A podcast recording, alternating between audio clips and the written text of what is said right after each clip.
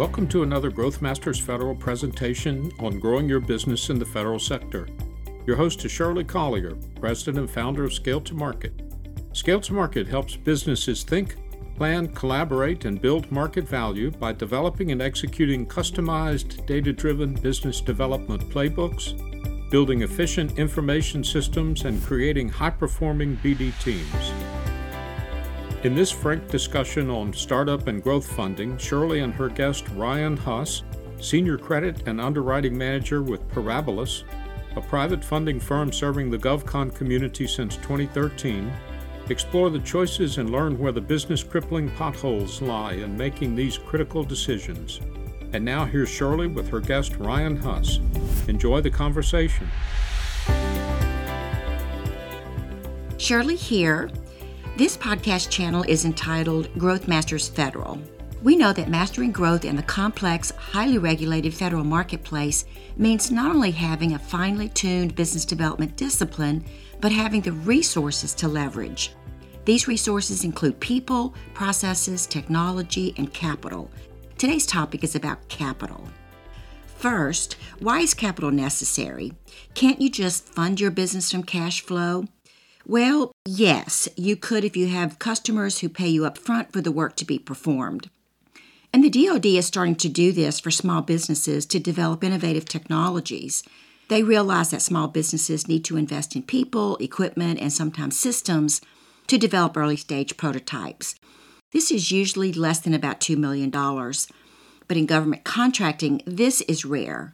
Normally, you seek opportunities, sell, propose, win, if you're lucky, contract, and then begin execution of the contract. You then invoice the government for products and services, and then sometime later you get paid. Funding all of those activities prior to getting paid has to come from somewhere. We're going to talk about the various ways that small contractors can fund growth and some of the nuances related to those options. My guest today to help us explore this important topic is Ryan Huss.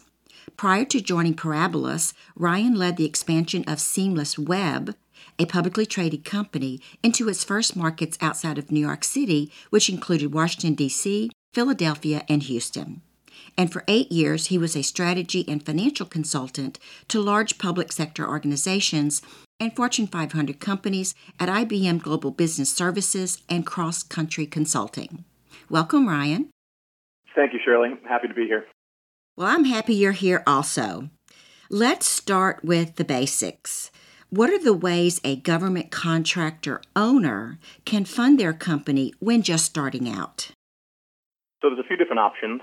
First, being equity from an investor, another would be loans from, from friends and family.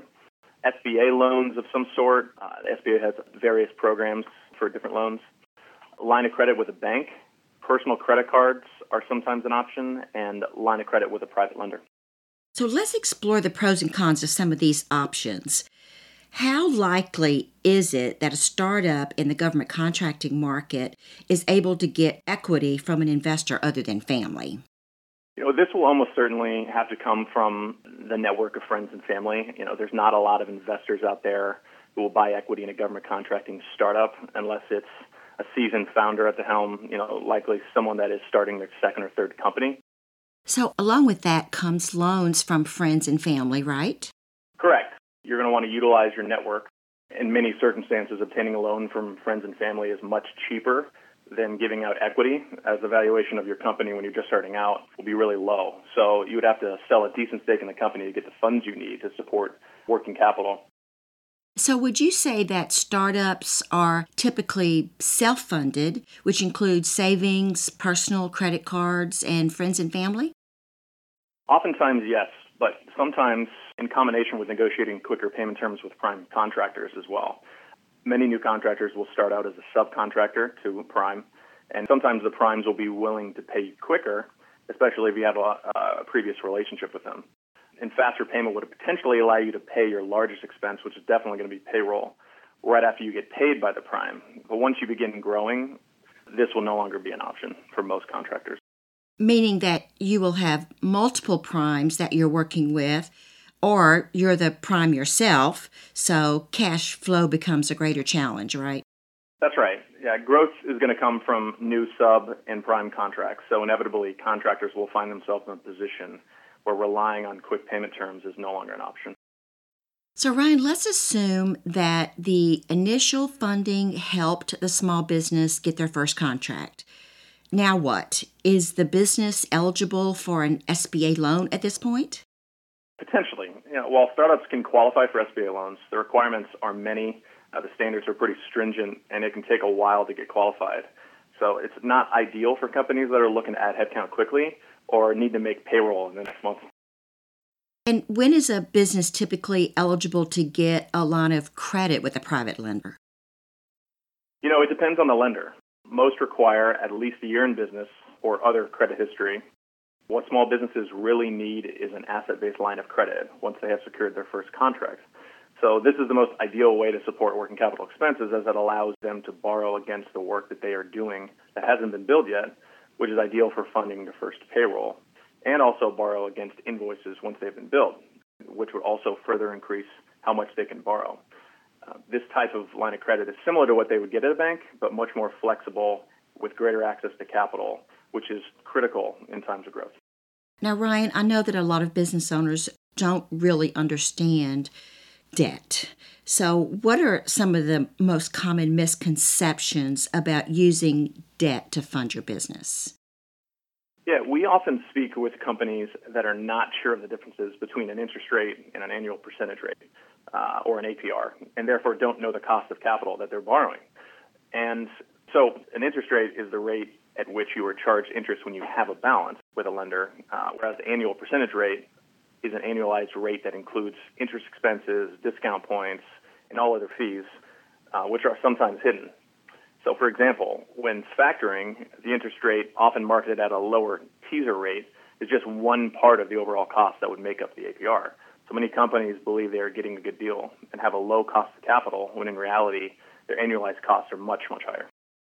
So, the lesson here is to ask about or do your own calculation of the APR when you're contemplating borrowing money. Absolutely. Uh, this is critical, as it is the only way to do a true apples apples comparison of financial options. Another common occurrence is when companies get into a cash flow pinch, they obtain a loan from a merchant cash advance or payday lender, which has become a lot more popular these days. And this type of lender will buy a portion of the company's future revenue, give them an advance on that amount at a heavily discounted rate. So, for example, let's say a company needs an advance of $150,000 tomorrow. The MCA lender will require you to sell a larger portion of your future revenue, let's say $200,000, and will require daily draws from your bank account that cover the $200,000 and other fees. So the discount of $50,000 is where, where the cost really lies. Because in that situation, the company essentially paid $50,000 on a $150,000 loan that will be required to be paid in 30, 90 days which amounts to an APR of 133 to 400 percent. So this is definitely not a tenable situation for small businesses. The cash drain on this alone will sink their business, and the MCA payday model is intentionally confusing. But what ends up happening is they find company owners in a bind who need money the next day, and they feel as though they have no other choice, so they do it. Oh my gosh, that's incredible. But there are some business owners that think that having any debt is bad, right? That's right. Yeah, many company owners think that it would be best to bootstrap it for as long as possible, not sell any equity, not take on any debt because it stresses them out to think about how they're going to pay it off. What they don't realize is that if they had the right funding support via a line of credit or other reasonable cost debt source, they could grow faster, and the return on the cost of that debt is huge. So, for example, the cost of capital or cost of borrowing for, from a bank is typically half a percentage point to 1% of revenue and 1 to 2% of revenue for a private lender. So, but most government contractors can realize 5 to 10% net profit margins. So, take an example where a company's cost of capital is 1% and profit is 10%, the return on that debt is 900%. In that example, debt is your friend and a critical tool for growth. I find that it helps normalize the cost of capital relative to revenue for the debt you are considering rather than focusing purely on the interest rate. That's an excellent point. And there are several misunderstandings regarding factoring. Absolutely. Many people believe the interest rate they're paying on factored invoices is the entire cost of capital for that. And they never take the time or aren't quite sure how to figure out what the true cost is. Most times, factoring is going to have an APR between 20 and 40 percent. Now, elaborate on that a, a, little, Ryan. What is the difference between factoring and an asset based line of credit? So, factoring companies will buy your invoice at a discount to provide you with an advance on that invoice and send you the rest net of their fees once the payment is received by the government. Companies are required to sell entire invoices to get the cash they need to pay expenses.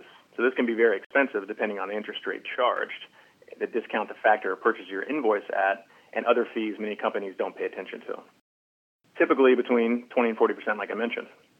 Most times, factoring companies will only buy your prime contract invoices once they have been approved by the government, and they'll only buy subcontract invoices from prime contractors that are considered investment grade. This is, can result in delays in getting cash and reducing the amount you are eligible to receive. On the flip side, uh, a line of credit allows you to borrow against the value of invoices that you have billed, and in some cases, against labor that has been worked but not yet billed. So companies can borrow the amount they need for expenses at the time and no more, uh, and they can borrow throughout the month as costs arise and all payments are then received by the lender directly, which pays down the client's balance quickly and it cuts down on the cost of capital. Oh, that sounds like a very reasonable approach, Ryan. We need to take a break. My guest today is Ryan Huss, Senior Credit Manager at Parabilis. When we come back, we'll be talking about creative lines of credit that address the unique challenges of the government contracting marketplace. Stay with us. We'll be right back. Today's discussion is brought to you by Scale to Market and your host is Shirley Collier. Utilizing the proprietary Davy Business Development Growth Framework, Scale to Market partners with business owners and executives to increase their company's value by achieving profitable and sustainable growth in the federal marketplace. Email Shirley at scollier at scaletomarket.com to obtain your copy of the Davy Growth Framework. Growthmasters Federal is a nationwide community of growth oriented government contractors, their owners and executive teams, and the professionals who support them. The mission is to share experiences and discuss timely topics on managing and growing your GovCon business, with an emphasis on implementing effective business development systems and practices in the complex, highly regulated, but opportunity rich federal marketplace. And now back to Shirley's discussion on financing the growth of your GovCon business with Ryan Huss, who oversees underwriting, credit, and operational activities at Parabilis, a private funding source for federal government contractors. Welcome back. Before the break, we were talking about factoring and its misconceptions. What are some creative forms of lines of credit that you have seen, Ryan, that address the government contracting market? Most lines of credit are going to be offered by banks, but there are a few other direct lenders out there providing lines of credit exclusively to government contractors. But this is what companies should look for or be aware of. A bank line of credit will be much harder for contractors to obtain, typically requiring at least three years in business, a history of profitability, and many other stringent requirements. Alternatively, private lenders who provide lines of credit will look at many of the same factors as a bank but because they are not subject to the same regulations as a bank, they can lend to startups and most companies that can't get a bank line of credit. Another challenge in the government contracting market is that banks often cannot increase the maximum of a line of credit to support large contract wins in a timely manner. It may take them months, or they may not even be able to do it until the end of the year once full year financials are complete. Whereas private lenders who are very savvy about government contracting can increase the ceiling in a matter of days after award notices in hand small business contractors that are growing quickly will benefit tremendously from this flexibility.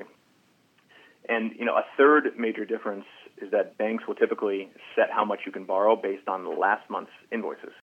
And many won't lend against unbilled revenue either. So if you grew month to month, you don't get to borrow more when you need to most that following month. This is especially problematic when first starting out with a bank because it could take months to get a line of credit set up and then another month before you are able to borrow. And what contractors need is a line of credit that is set up in weeks that allows companies to begin borrowing that day against any unbilled revenue and billed invoices. Yeah, I, I would agree with that. So, Ryan, do different types of small government contractors have different needs For example, if I'm a software developer, are my needs different from, say, an engineering firm that provides professional services to the federal government?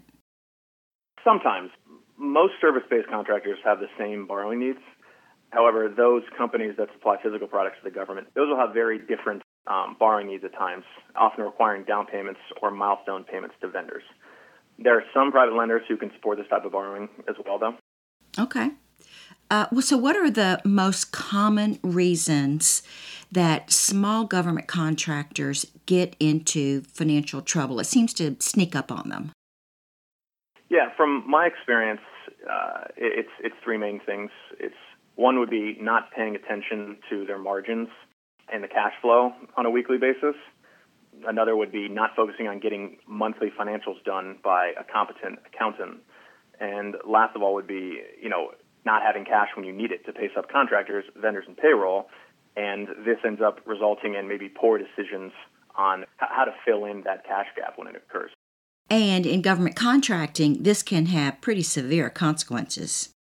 Absolutely. Yeah. I mean, it can potentially lead to loss of contracts, employees, or the entire business.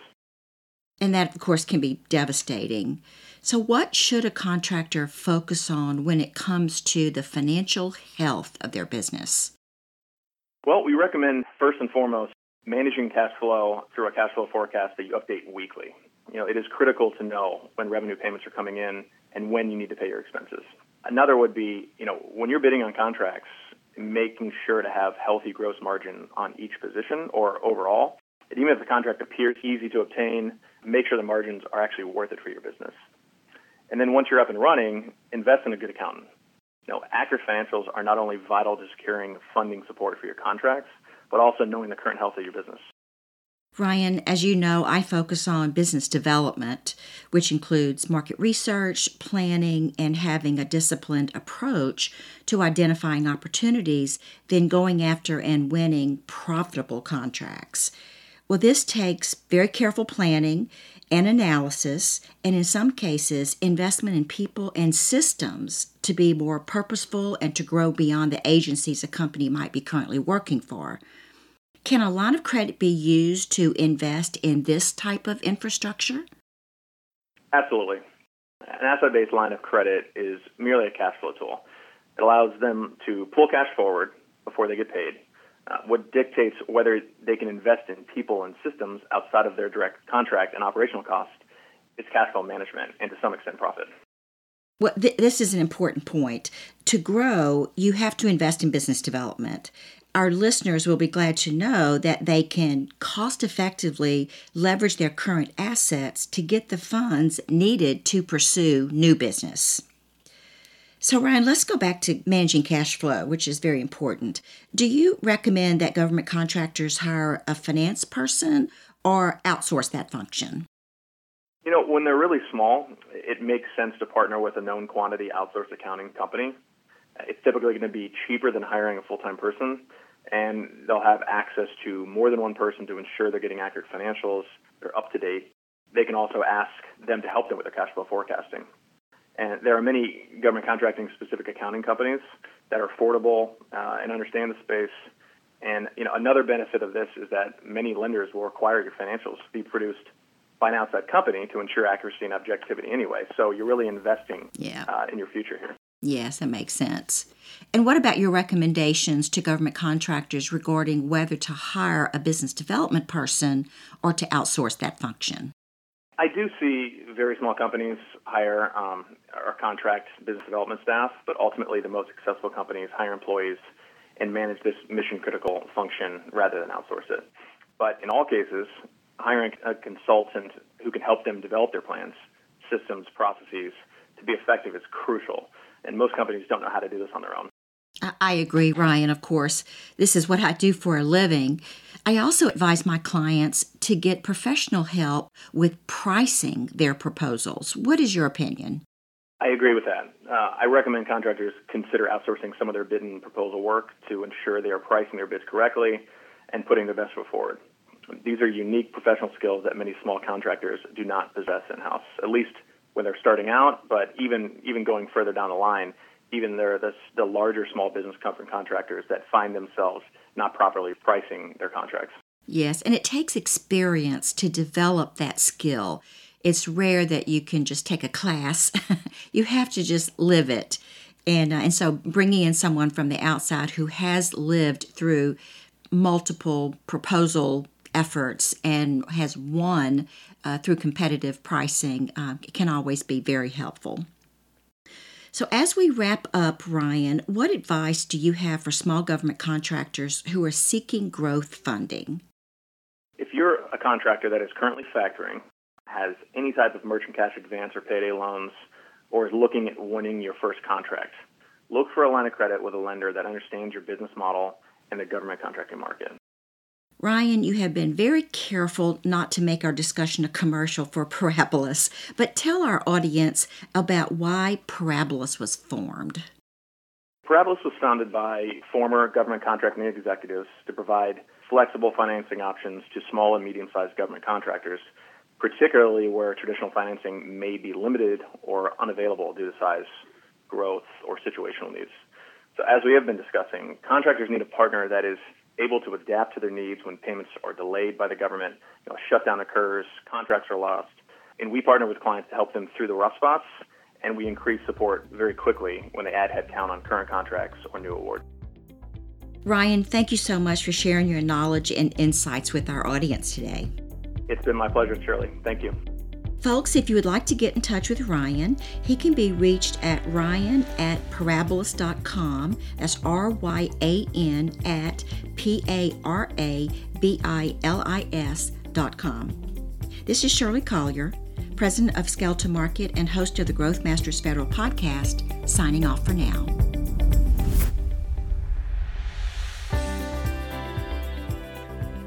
We appreciate your taking time to be with us today and hope you found the information useful.